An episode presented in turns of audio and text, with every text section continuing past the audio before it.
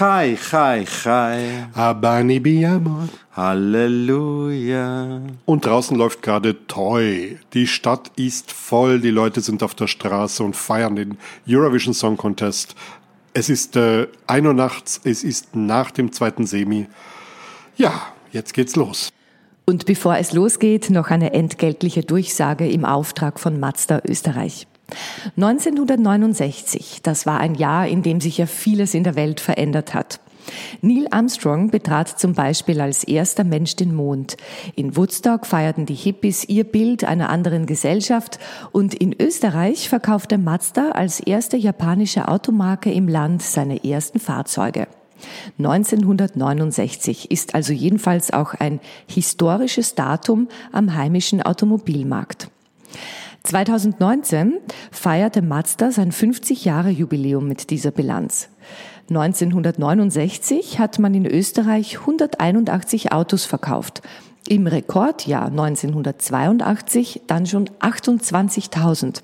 Insgesamt waren es seit dem Jahr 1969 680.000 Stück. Immerhin 250.000 davon fahren heute noch. 1986 brachte man dann die ersten Autos mit serienmäßigem Katalysator in Österreich in den Verkauf und im heurigen Jubiläumsjahr wird der erste Serienmotor mit Benzin-Selbstzündung erhältlich sein. Mehr Infos zur neuen Modellgeneration rund um den Mazda 3 gibt's in den Show Notes.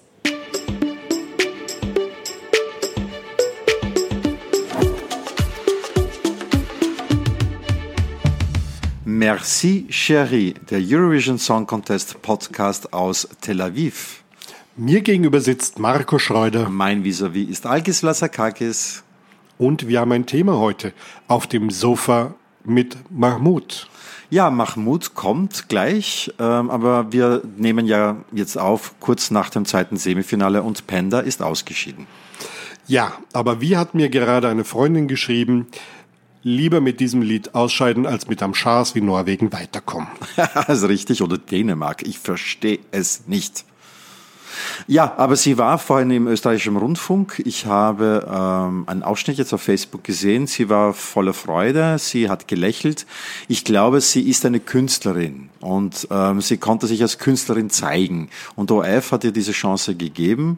Und ähm, ich glaube, die wird ihren Weg machen. Und sie hat sicher einige Leute jetzt von ihrer Elektronikmusik und, äh, überzeugen können. Ähm, ich freue mich schon auf die Alben Evolution 3 und Evolution 4 und Evolution 5 und werde auch weiterhin ihre Konzerte besuchen. Das, dem kann ich mich so anschließen und ich sage jetzt auch nichts mehr dazu. Es war großartig, sie hat performt, sie hat das wirklich äh, toll gemacht und äh, ja, alles andere hast du eh schon gesagt. Ganz genau. Und jetzt steht das Line-up für das Finale fertig. Die Startnummern wissen wir zu diesem Zeitpunkt jetzt noch nicht, aber da werden wir noch rausfinden. Ähm, Duncan Lawrence hat mich am meisten überzeugt. Wie schaut's bei dir aus?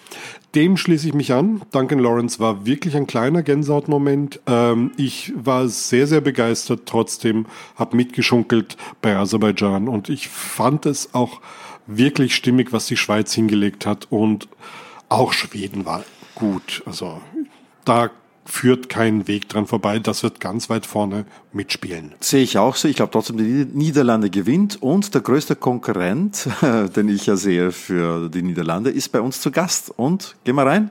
Wir gehen rein.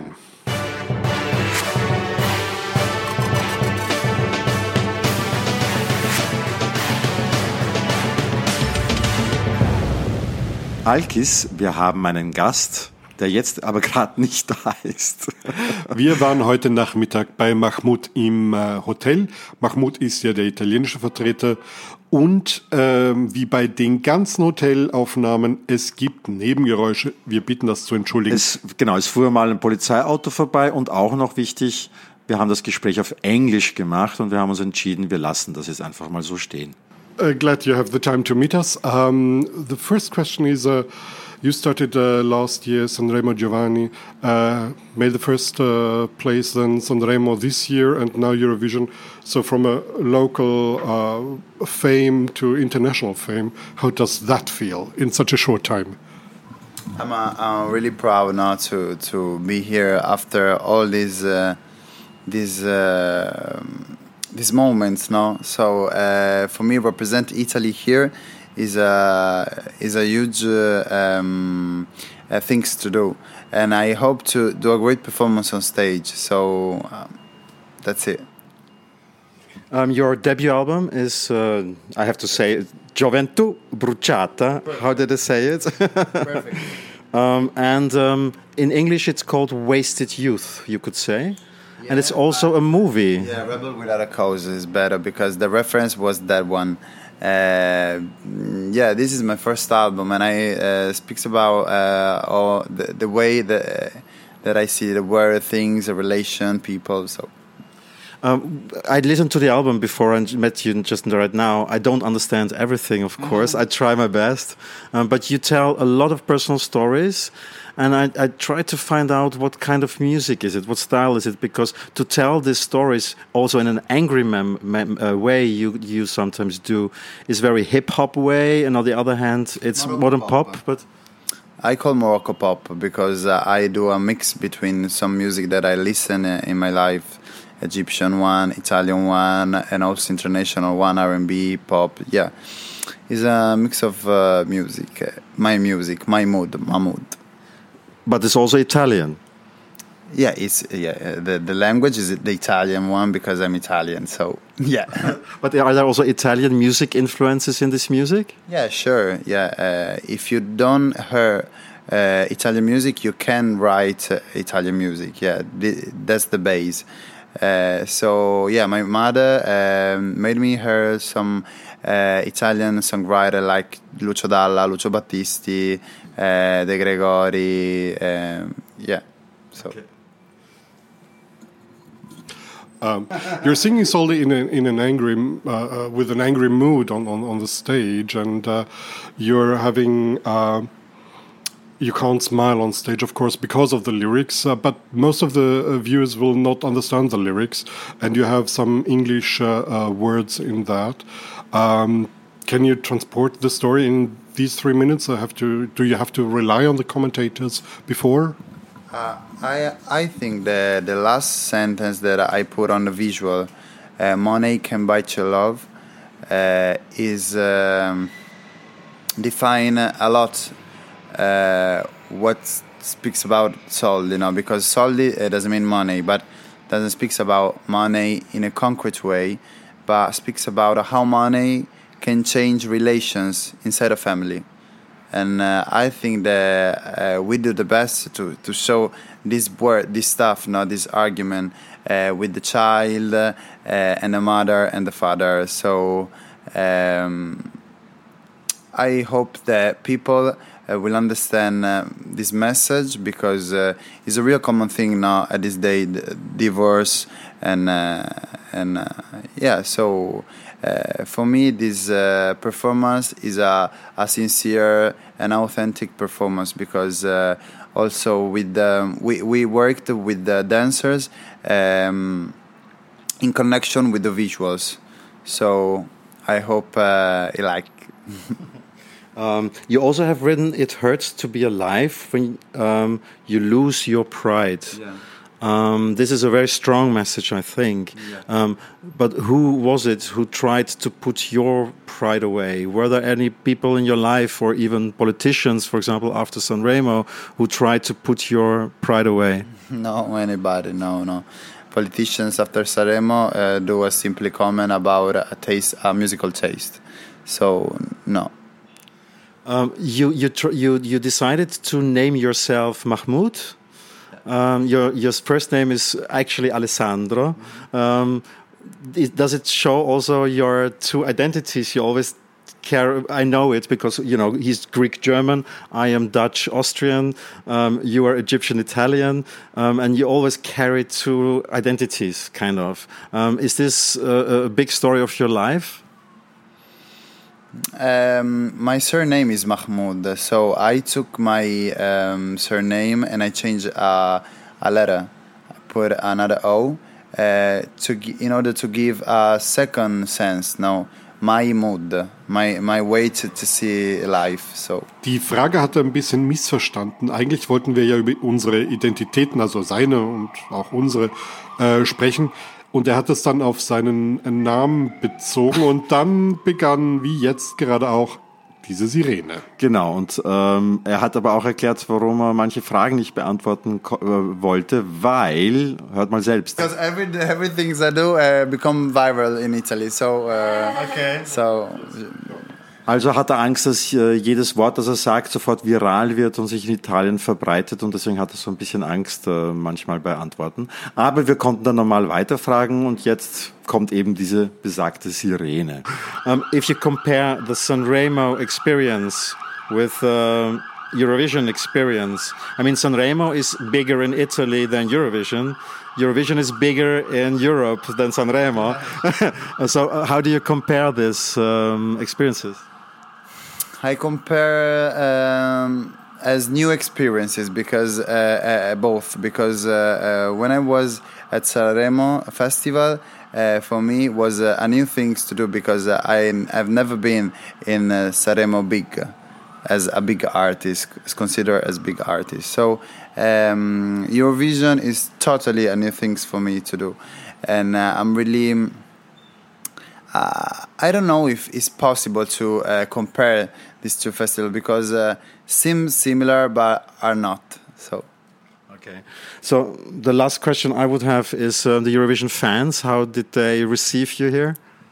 Uh, I'm really happy because uh, a lot of people here ask me to do selfie and told me that they like Soldi and my music. So I'm really happy. I didn't expect this.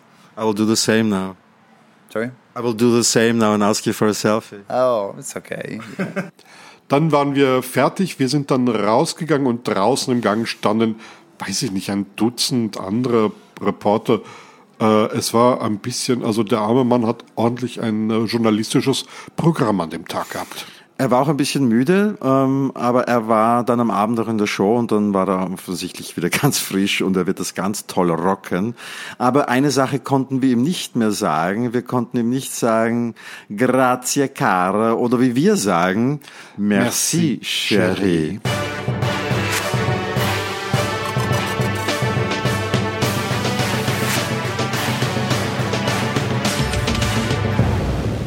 Merci, chérie. Die kleine Song Contest Geschichte am Schluss. Zuerst aber mal, wir waren bei der letzten äh, Folge schon sehr, sehr müde. Es war drei Uhr morgens. Wir haben einfach darauf vergessen und sind schlafen gegangen. Nichtsdestotrotz, jetzt gibt's eine schöne Folge.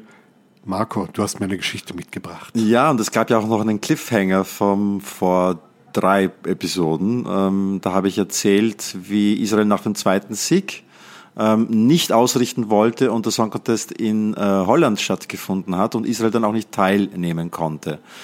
Ähm, und die Geschichte, die ich erzählen wollte, ist die Fortsetzung dieser Geschichte und spannt einen Bogen bis zu unserem heutigen Gast Mahmoud. Ach was, erzähl. Hast du schon irgendeine Idee, was das sein könnte? Nein, Okay, das finde ich gut. Ähm, als dann Israel 1980 auf eine Teilnahme verzichtete, weil eben an diesem Gedenktag ähm, der Eurovision Song Contest stattfand, hat ein anderes Land die Chance gesehen, teilzunehmen. Ähm, ein Land, das EBU-Mitglied ist, nämlich Marokko. Und dann hat es zur Folge gehabt, dass wir zum aller, allerersten Mal was auf der Bühne gehört haben. Arabisch. Und jetzt hast du den Bogen zu Mahmoud. Jetzt habe ich den Bogen zu Mahmoud gefunden. Und genau, also das war Samira äh, mit Bitakat Chub, nicht besonders erfolgreich. Ähm, und dann wollte 2005 ein anderes Land, ähm, ein anderes arabisches Land beim Eurovision Song Contest teilnehmen. Ähm, das war der Libanon. Und die hatten auch schon eine Sängerin ausgesucht, nämlich Aline Lahoud. Aber der Lied wäre französisch gewesen, nämlich äh, Quand tout s'enfuit. Also das Lied gibt's auch, das werden wir in den Show Notes auf jeden Fall auch verlinken. Es kam dann nicht zum Song Contest, weil der libanesische Sender Tele Liban hatte gesagt, dass sie beim israelischen Beitrag ausblenden wird, worauf die EBU gesagt hat, meine Lieben, so geht das nicht. Ähm, Fairness gehört dazu. Auch Aserbaidschan kann ja zum Beispiel nicht beim armenischen Beitrag oder umgekehrt ausblenden. Also geht nicht. Ähm, der Libanon hat dann seine bereits zugesagte Teilnahme zurückgezogen und die arme Aline Lahoud kam nicht zum Eurovision Song Contest. Also es blieb auch dabei, äh, Marokko blieb das einzige arabische Land, das jemals beim Eurovision Song Contest teilgenommen hat. Wir haben aber dann eben doch zweimal noch Arabisch auf der Bühne gehört. Einmal weiß ich. Wer war das zweite Mal? Also das zweite Mal, weiß ich nicht, ob es das zweite Mal waren, aber das waren natürlich Noah und äh, äh wie hieß sie? Mira Awad. Mira Awad, genau. Noah und Mira Awad äh, sind 2009 für Israel angetreten äh, mit dem Song There Must Be Another Way. Und da haben wir zum zweiten Mal Arabisch gehört. Mira Awad, eine christliche Araberin, die in Israel lebt. Ähm, sie wurde auch ordentlich unter Druck gesetzt von den Radikalskis unter den Palästinensern, die gesagt haben, das ist eine Schweinerei, sie hat, sie muss das zurückziehen, sie darf da nicht mitmachen und für diesen bösen Staat und überhaupt. Ähm, sie hat sich überhaupt nicht äh, irgendwie einschüchtern lassen, ist aber auch sehr politisch und hat dann auch mehrmals Aufrufe gemacht, man möge doch die Kommunisten wählen. Ja, und mit Mahmoud haben wir im Jahre 2018 das dritte Mal arabische Textzeilen auf der Bühne und es ist in Israel. Also immer dann, wenn Arabisch irgendwie vorkam beim Eurovision Song Contest, hat das irgendwas mit Israel zu tun. Entweder weil sie nicht dabei sein konnten oder weil sie selber geschickt haben oder weil es hier stattfand. Das war meine kleine Song Contest Geschichte am Schluss. Und wir sagen Merci, Merci chérie.